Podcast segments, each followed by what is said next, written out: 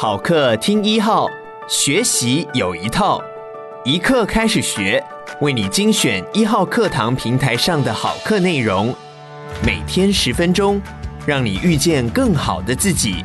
现在就订阅一号课堂 Podcast，在第一时间收听到我们提供的精彩内容吧。接下来请听谭敦慈的《上班族的无毒生活》。大家好，我是护理师谭敦慈。最近呢，这个环保意识抬头，大家都知道要自备餐具。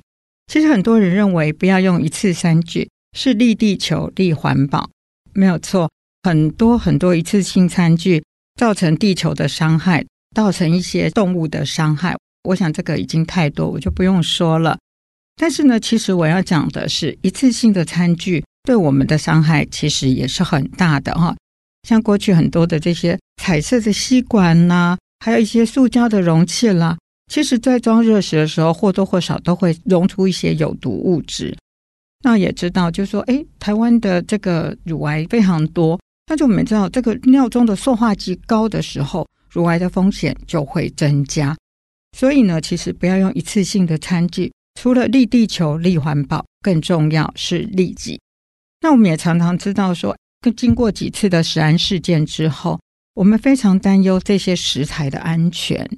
但是呢，你讲究了这些食材，你的餐具不好，一样会溶出有毒物质。事实上，也会对健康带来伤害。那我们呢，都希望说，哎，能够带环保餐具，所以很多人呢就买了一大堆的环保餐具。但是呢，使用起来不方便，就常常又堆着。像我的很多朋友，哎，他们家里都堆了好多环保餐具哦。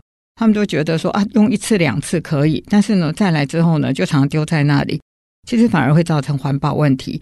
所以呢，我常讲，没有不能用的东西，正确的选购，然后呢，方便你使用，然后你可以长期使用，这个才是重点。那我们大概可以先讲的就是说，哎，这个环保餐具里面，大家可能会先选择不锈钢，因为它耐酸、耐碱、耐高温，而且安全性非常的高。但是呢，不锈钢呢，过去有一些食安事件，像很多人呢发现会溶出这些锰啊，或者一些有毒的重金属。那一般来讲呢，我们的食品级不锈钢就有三零四、十八八、十八十，或者是医疗级的三一六。那很多人就说，那四三零是不是食品级的？其实四三零也是食品级的，可是因为它含的这些金属比例不相同。所以它是可能会比较没有办法像三零四、三一六那么耐用，比较容易生锈。那很多人就会用这个磁铁去试一下，这是不是不锈钢？其实呢，这个是一个很不好的方法哈，因为四三零有磁性，那十八八、三零四这些可能去了磁性，所以用磁铁来测试，其实并不是一个最好的方法。我还是建议看标识。那我们现在没有强制标示，但是基本上呢，它敢标三零四、三一六，基本上都是。那不要选购这个什么特级、高级，因为我们不晓得说，哎，这个特级、高级到底多特级、多高级，我们并不知道。选择好编号之后呢，我们要注意的就是说，哎我们可以选择一体成型的。那像嗯，以前我的小孩都带便当，那这个便当呢，要注意的就是说，哎，热的时候，因为这个不锈钢哦，它很容易烫到。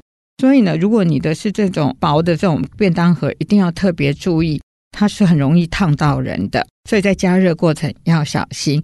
那一定要选择这个比较表面光滑的，没有太多接缝的，因为这些有接缝或凹凸不平的地方，很容易藏污纳垢，不大容易清洗。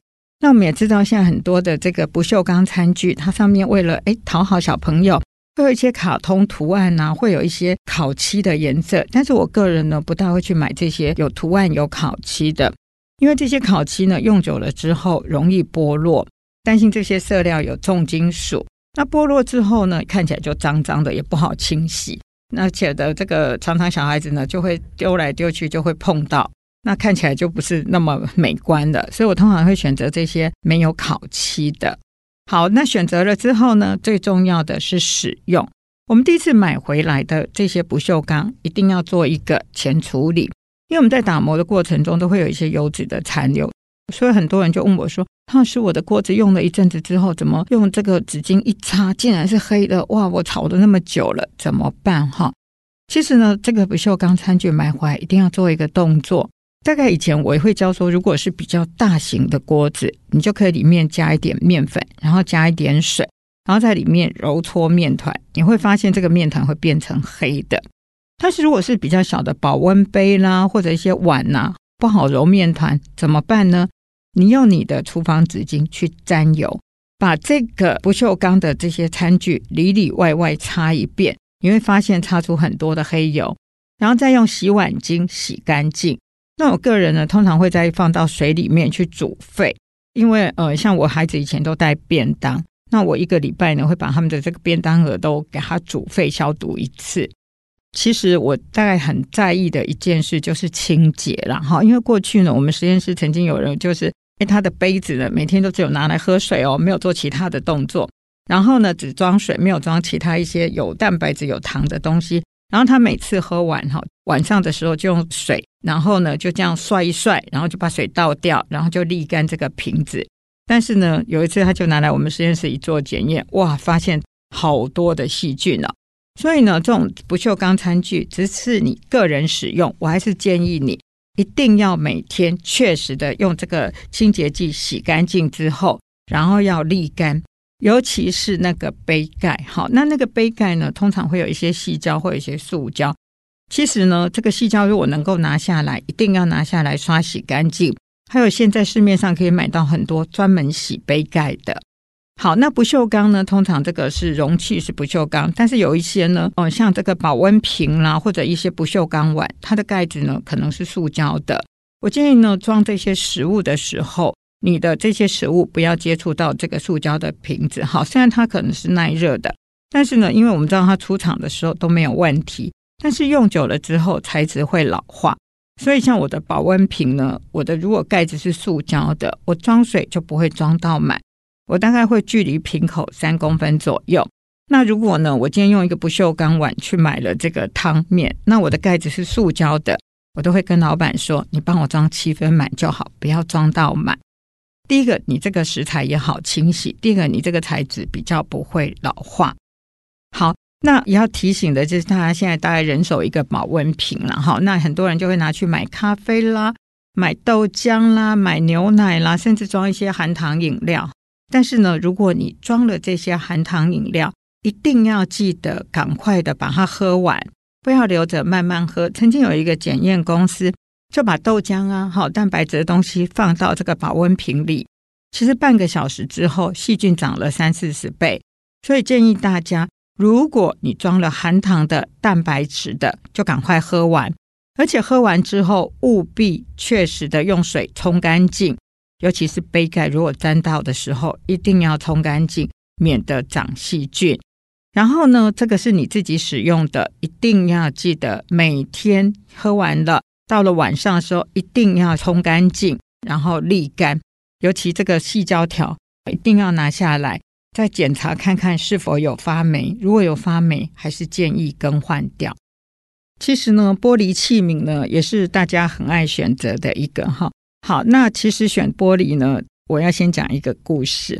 有一个帝国叫做罗马帝国，它非常兴盛，但是呢，它是怎么灭国呢？根据有一些研究哈，还蛮有趣的啦哈。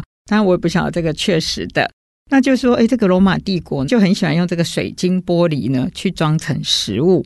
那水晶玻璃呢，之所以晶莹剔透，其实呢，它是因为加了这些铅、葡萄美酒、夜光杯。这个水晶玻璃让罗马帝国灭国哈，就是因为你在装成这些食物的时候，那它这个很容易溶出铅。好，那如果你偶尔用一次，其实没关系，但是你常常用这个来装成食物的话，就会有这些问题。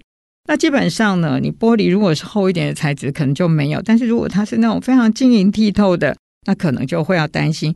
但是现在哈，市面上已经可以买得到哈，它会有标示。含铅或不含铅的玻璃，那基本上这个是在玻璃杯比较常见，就是那种酒杯啦，很漂亮的那一种，你就可以看到它有标示含铅玻璃或者是不含铅玻璃。那我个人呢会建议选择不含铅玻璃。那如果是含铅的玻璃呢？诶，你如果拿来喝水，其实不会怎样嘛，但是不要装一些什么果汁啊、酒啊、热水啊，这样很可能就会让这些铅比较容易溶解出来。但是你如果只是拿来喝冷水，其实是还好。好，那你选择无铅之外呢？因为我个人呢不大喜欢有颜色的东西，因为东西呢有颜色通常需要有一些定色，那可能是重金属，所以呢我通常选的玻璃呢就是没有颜色的。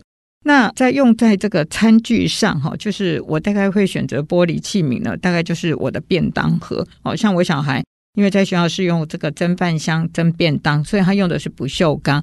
但是因为我们实验室呢，这个热便当呢是用这个微波炉，所以我就选择了这个玻璃器皿的便当盒。那一定要选择是耐热，因为有些标示强化玻璃，它可能是耐撞击，不见得耐高温，也不见得可以放到微波加热。所以呢，我们要选的是耐热的玻璃材质。那这个盖子呢，如果是细胶的，其实还好是可以，因为细胶是耐高温的。但是如果是塑胶的，那么你在微波的时候，最好把这个盖子拿掉。那相同的这个盖子呢，如果是有这个细胶胶条，真的每天用完都要把这个胶条拿下来，确实的清干净，然后擦干或者是沥干。好，那玻璃器皿其实买回来没有什么很麻烦的程序，你就是洗干净，用清洁剂洗干净，然后擦干之后就可以使用了。但是呢，这个我们知道玻璃哈讨厌的在哪里？因为它碰撞很容易破裂。它、啊、如果有破裂的话，我建议你就拿来保存这些干货，比如说你的香菇啦、你的枸杞，你可以用这个来保存，就不要再拿来当便当或者是装剩菜，因为呢，这个有缺角的地方很容易藏污纳垢，那么就不建议再装成食物了。感谢你收听一课开始学，鼓励你现在就下载一号课堂 APP。购买谭敦慈的《上班族的无毒生活》，收听完整课程吧。每天十分钟，遇见更好的自己。一号课堂。